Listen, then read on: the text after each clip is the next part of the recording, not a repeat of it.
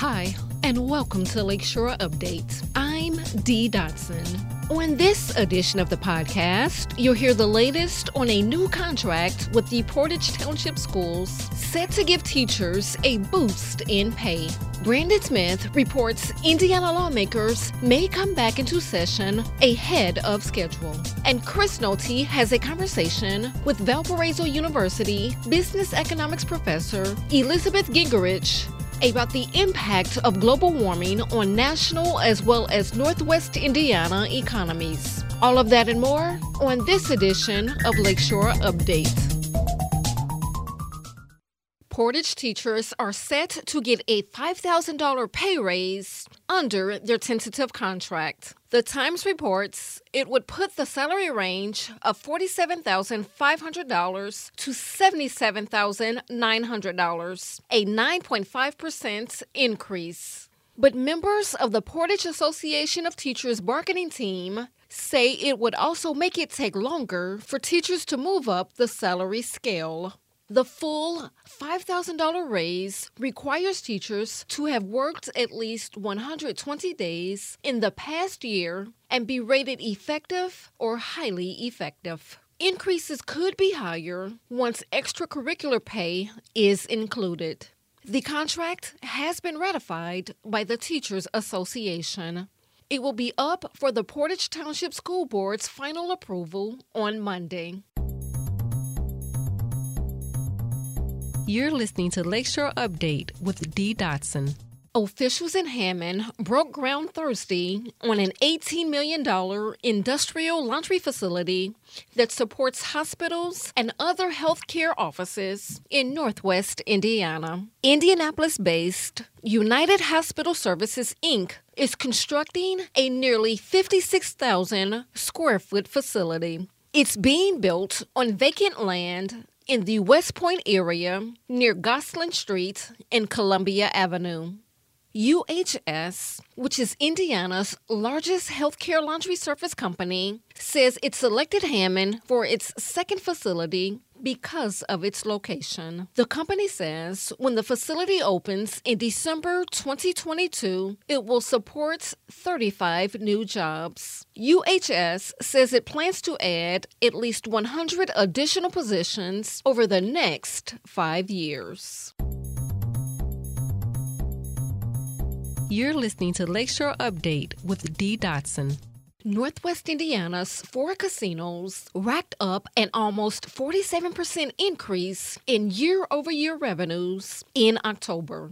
And Hard Rock Casino in Gary led the state in casino revenue with $32.3 million. Almost 10 million of that was in table wins. Hard Rock executives said they were very pleased with the revenue results. Horseshoe Hammond was next, according to the Indiana Gaming Commission, with $31.5 million. Shannon McKellar, the vice president for marketing for Horseshoe Hammond, said October was another month of strong volumes in both tables and slots for the Indiana market. Ameristar Casino in East Chicago brought in $20.75 million compared to $18.76 million, a 10.6% jump. And Blue Chip Casino in Michigan City took in $12.62 million, 23.8% more than last October revenue figures. Blue Chip Sports wagering tax was the highest in the state at $903,000, while Ameristars was the second highest at $830,000. You're listening to Lakeshore Update with Dee Dotson. Porter County Assessor John Snyder won't be seeking re election next year.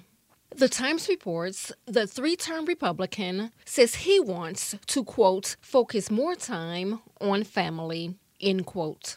Snyder listed a number of accomplishments during his 12 years in office, including being the first assessor in the state to offer online appeals and adding millions of dollars to the tax rolls through property audits and finding improper exemption applications and credits. He also said he reduced the assessor's office staff by 30%, saving money in the county's general fund. You're listening to Lakeshore Update with Dee Dotson. According to the Chesterton Tribune, a Chesterton High School government teacher who was placed on leave in September due to alleged inappropriate and politically charged statements of opinion during class is apparently not returning to his job. Duneland School Superintendent Chip Pettit says Benjamin Gilman will no longer be teaching in a Duneland School Corporation classroom. Pettit would not answer questions about what an investigation into Gilman's remarks found and would not comment about how the matter was resolved. A senior in Gilman's government class told his father about the teacher's comments in class, saying that Gilman called Trump supporters, quote, homophobic and racists, and added expletives to his remarks. The comments occurred during a class just before Labor Day. Gilman was a former Chesterton High School student. He was sponsor of the high school's student government while being a teacher. You're listening to Lakeshore Update with Dee Dotson. Indiana Attorney General Todd Rokita filed the third of his planned lawsuits against the Biden administration's workplace vaccine or test rules. It focuses on an order requiring vaccinations of all healthcare workers at facilities participating in Medicare or Medicaid. The Biden administration's rule requires all eligible staff to have received at least their first COVID 19 vaccine dose by December 6 and be fully vaccinated by January 4th. The regulation provides for exemptions based on recognized medical conditions or religious beliefs, observances, or practices. In a statement Tuesday, Rokita's office says the mandate, quote, causes grave danger to vulnerable persons by forcing the termination of caregivers who are not vaccinated. Of Indiana's more than 16,000 confirmed COVID 19 deaths, about 72% have been Hoosiers 70 and older.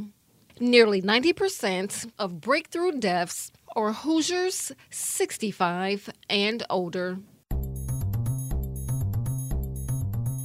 You're listening to Lakeshore Update with Dee Dotson. During a 12 month period, death by drug overdose in Indiana reached their highest levels ever recorded. Side Effects Public Media's Carter Barrett reports. The number of drug overdose deaths in Indiana rose 32% between April 2020 and April 2021. This data was released by the U.S. Centers for Disease Control and Prevention today. Indiana's increase in fatal overdoses outpaces the national average and saw the highest number of deaths reported since the CDC has kept track. Public health officials say fentanyl is partly to blame. Fentanyl is a synthetic opioid that is much more deadly than other opioids. Increasingly, black market drugs are being cut with fentanyl, and people may not know it. Earlier this year, federal lab testing revealed four out of 10 fentanyl laced pills contained a potentially lethal dose. Side effects I'm Carter Barrett. You're listening to Lakeshore Update with Dee Dotson. Indiana lawmakers may come back into session ahead of schedule to help Governor Holcomb in the state's public health emergency. Indiana Public Broadcasting's Brandon Smith reports on what would prompt a December meeting of the legislature. Holcomb says he needs three changes to state law in order to end the public health emergency but not lose key benefits for Hoosiers. Measures to keep enhanced federal benefits for food assistance and matching funds for Medicaid, and allow the state to more efficiently get 5 to 11 year olds vaccinated. House Speaker Todd Houston says there's general agreement about making those changes. We're having conversations about those things and whether they would be uh, those three or maybe potentially a little more. And Houston says the legislature might come in for a day in December to make it happen so that the governor can end the public emergency as soon as possible. Yeah, I think it's more symbolic than a piece of paper. You know, I think, you know, a lot of us feel like, you know, we, we need to move forward. The legislature doesn't normally begin its work until January. For Indiana Public Broadcasting, I'm Brandon Smith at the State House. You're listening to Lakeshore Update with Dee Dotson. The Indiana Supreme Court on Monday announced the upcoming launch of a pilot program allowing media recording in some courtrooms. Five trial courts across the state will allow pictures and video recordings of court proceedings. In addition, the project will allow any live stream video feeds of a courtroom to be rebroadcast with a judge's approval. Currently, only the state Supreme Courts and appellate courts allow recordings to be taken. Steve Key is the executive director and general counsel for the Hoosier State Press Association, which helped develop the pilot. He says the ability of journalists to request access to courtroom video streams effectively opens every court, not just the five participating in the project. You know, this is opportunities for the media to be able to record and help share information on how the courts operated basically across the state under this pilot project. Media coverage of courtrooms will have some restrictions, including cases involving minors, victims of sex related offenses, or police informants. The four month trial begins on December 1st. You're listening to Lakeshore Update with Dee Dotson. Marijuana legalization in any form is still extremely unlikely in Indiana next year, despite a renewed push from Democrats on the issue. The Indiana Democratic Party and the Indiana House Democratic Caucus announced their full support of legalization. The Indiana Senate Democratic Caucus has long backed the movement on the issue, whether for medical use or through decriminalization. Senate Democratic leader Greg Taylor says as more states get on board, Indiana can't keep stalling. Some of you might have read an article that said that 60% of the people who are buying cannabis in the southern portion of Michigan come from Indiana. It's here. Republican Senator Mark Messmer threw cold water on legalization in the near future. I mean, it's an issue that does poll well with the public, but there's still conflicting uh, federal statutes that make it a little difficult to, to, to bring forward. As an example, Messmer cited issues with federally backed banks being unable to work with businesses involved in marijuana. You're listening to Lakeshore Update with Dee Dotson. Police departments across Indiana are sharing in millions of dollars in federal grants intended to help curb reckless driving that's led to an increase in fatal crashes during the pandemic. The Indiana Criminal Justice Institute recently awarded Indiana State Police $1 million, and nearly 200 other police departments will divvy up another $4 million. The Indianapolis Star reports police will use the money to conduct zero tolerance, overtime patrols, and sobriety checkpoints, mostly during specific enforcement periods. The first enforcement periods will take place around the Thanksgiving holiday. You're listening to Lakeshore Update with Dee Dotson. The Indiana State Teachers Association is calling on lawmakers during the 2022 General Assembly to restore educators' collective bargaining rights on issues related to health and safety, class sizes, and teacher prep periods. As Indiana Public Broadcasting's Lee Gaines reports, the demand comes a decade after lawmakers stripped collective bargaining rights from teachers on anything other than salary and wage related items. The Indiana State Teachers Association says restoring bargaining rights will help curb the state's teacher shortage and, in turn, help students regain academic losses suffered during the coronavirus pandemic. Jessica Ramirez is a special education teacher at Elkhart Community Schools. We are the experts engaging what our students need. If we have a class that has a large number of students with educational deficiencies, we need smaller classes because one teacher can only do so much. Ramirez spoke during a virtual press conference. Other teachers who spoke say educators are under increased stress and they need more time to take care of themselves. Nearly 97% of school districts surveyed reported a teacher shortage this school year. For Indiana Public Broadcasting, I'm Lee Gaines. You're listening to Lakeshore Update with Dee Dotson. Here's regionally speaking host Chris Nolte with a conversation with Professor Elizabeth Gingerich. Let's continue our conversations with uh, professors at uh, Valparaiso University. This time we're going to find out more about uh, the business law end from the College of Business. We have Professor Elizabeth Gingerich with us. And uh, Professor Gingerich, thank you for joining us on Lakeshore Public Radio. My pleasure. Well, if you will first explain for folks who are not familiar with uh, the teachings at the College of Business at VU about the graduate and the undergraduate courses in business law that you, you teach on campus? Surely. Um, in terms of undergraduate business law, uh, basically I teach everything from the environment to securities to employment discrimination. In fact, uh, 2017 I launched my own textbook um, in these subjects to provide for my students free of charge. Um, again, with a specific focus on how the environment is impacting various segments of industry. With respect to MBA teachings, I've been doing this for 20 years as well, but the focus there is on international governance, international trade. And so, again, teaching both is very different. And with that being said, ethics is a mainstay of both international governance as well as business law nationally. And with that, as the editor in chief of the International Journal of Values Based Leadership since 2007, this has been the focus. The focus has been on business leaders, government leaders, academicians writing about ethics and principles of values based leadership in their various segments of business. Is this a, an area that maybe is not as often uh, looked into by the general public or certainly academia in general? Uh, when you talk about values based leadership, they probably don't even know, understand what that's about.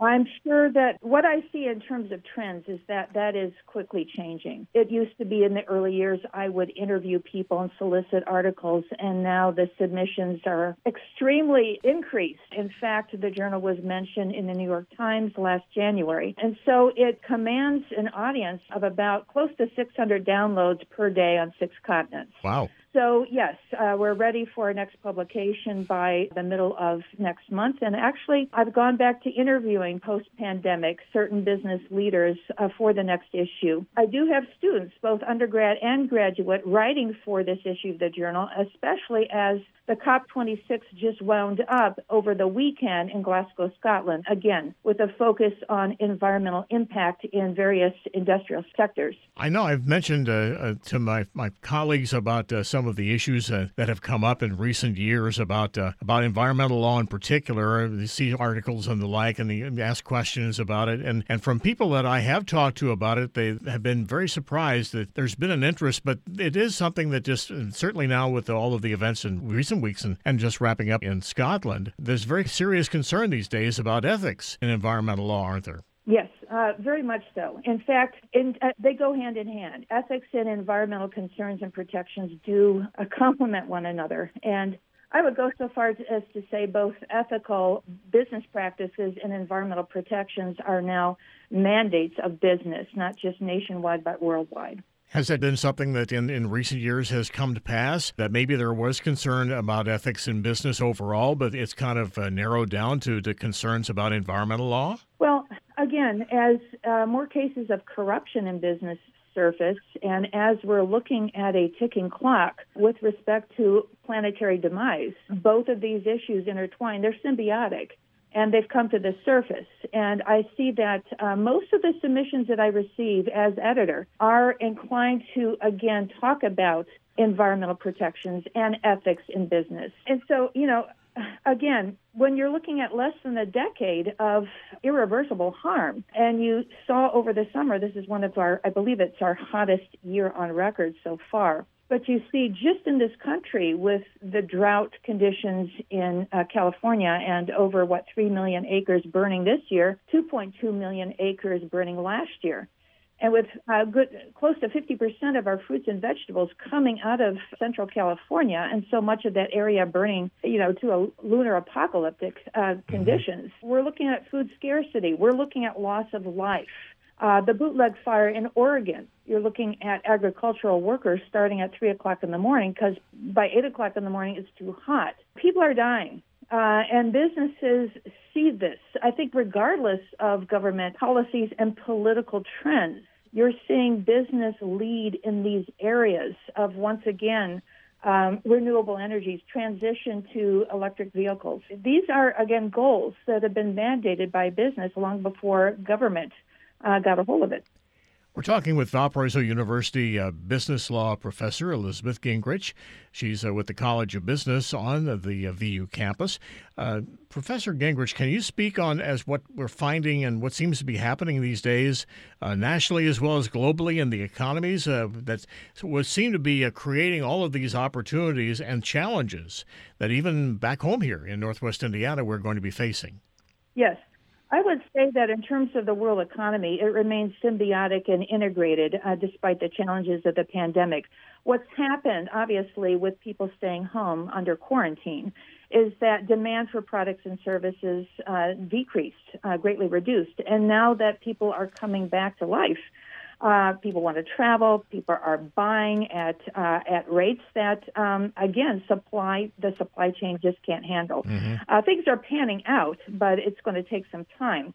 What I would say too, I think it's important to note that since the end of World War II cessation of activities, uh, that that the world has has uh, really spotlighted an integrated world economy, uh, facilitated free trade, um, and then with the entry into GATT, and that's the General Agreement on Tariffs and Trade, which again gave us the WTO, World Trade Organization, in Geneva, Switzerland. It's been a global economy. It's been multi. The focus has been on multilateralism. The challenges we're facing now um, are greater than ever, and that is geopolitical tensions, um, more of an emphasis on nationalism, cybersecurity threats, and of course, climate change. Uh, so when you're importing articles uh, from across the ocean, obviously there's going to be a footprint just in the transportation of those articles and distribution uh, of them to various retail chains and to individuals. Uh, so that's you know that's at the forefront of what are we going to do about carbon footprints. You've heard net zero by 2050. What happened over the weekend at the COP26 is that First of all, you had two of the largest carbon emitters not even showing up, and right. that was China uh, and the Russian Federation. Uh, you had India that took the 2050 goal and pushed it over to 2070. And instead of phasing out coal, it was more, uh, instead of declining to use coal, it's phasing out of coal. And so there are certain things that happened over the weekend that sort of um, dulled the impact of what could have been a more forceful agreement between 200 nations um, at the COP26. During the, the conference, in fact, at the very end of the conference, there's a lot of uh, controversy, I guess, that's developed because smaller nations, uh, like the uh, some of the island nations, are very, very worried about uh, being able to reach the goals. They're the ones that are seeing the impact as we speak because uh, we see the, the, the sea changes literally yeah. with the with the with the higher oceans and the like, causing them problems uh, for their populations as well as for their livelihoods with fishing and the like. Uh, do you think that nations like the United States, uh, if they haven't uh, delved into that before very deeply, that they maybe should uh, make a point to help these smaller countries out more? Well, developed nations made their promises back in 2015 at the Paris Climate Change Accord, and those promises have not been fulfilled and that's what's extremely con- disconcerting. Uh, you have the majority of the impact of climate change impacting nations, countries, regions, territories uh, that are less able to handle it. Um, so African, several African nations, the, the sub-Saharan desert, the rate of desertification in uh, northern Africa and Central Africa. Um, you mentioned Pacific Island nations, the Marshall Islands, Vanuatu, several other chains are literally going underwater. Mm-hmm. Uh, but in terms of aid coming to those nations, it's it's been um, less than milquetoast here. It's it's been basically a breach of pledges that uh, were made six years ago. So in terms of uh, a world endeavor, at least by developing nations to help developing nations, uh, we will see. The focus was definitely there. At least one of the uh, highlights was was on hel- helping developing nations. Whether or not that translates into actual uh, dollars and euros um, you know, we're just going to have to see, but the pressure continues. Well, Professor Gingerich, thanks for spending time with us today to talk about uh, yourself and about uh, what you're teaching at the Valparaiso University and some of these issues, certainly, that all surround uh, not only business law, but as you mentioned, environmental law. And uh, we hope to have a chance to have you back on again and talk uh, in a little more depth, especially as we uh, delve into some of the, the legal issues here in Northwest Indiana and around the state of Indiana as well. Thank you for being with us today. Thank you so much. Regionally Speaking with host Chris Nolte can be heard each Monday through Thursday at noon on Lakeshore Public Radio 89.1 FM and streaming online at lakeshorepublicradio.org, where you can also find podcasts of the show when you click on the program link. For the latest and local news and information, tune in Monday at 6 a.m. for Morning Edition with local host Chris Nolte. Lakeshore Update is supported by the listeners and members of Lakeshore Public Radio, 89.1 FM. Podcasts for Lakeshore Update are posted each Friday on our website, lakeshorepublicradio.org, as well as on NPR One. Make sure you search for WLPR and select us as your home station. Music for Lakeshore Update was written and produced by bensound.com. For Lakeshore Update, I'm Dee Dotson.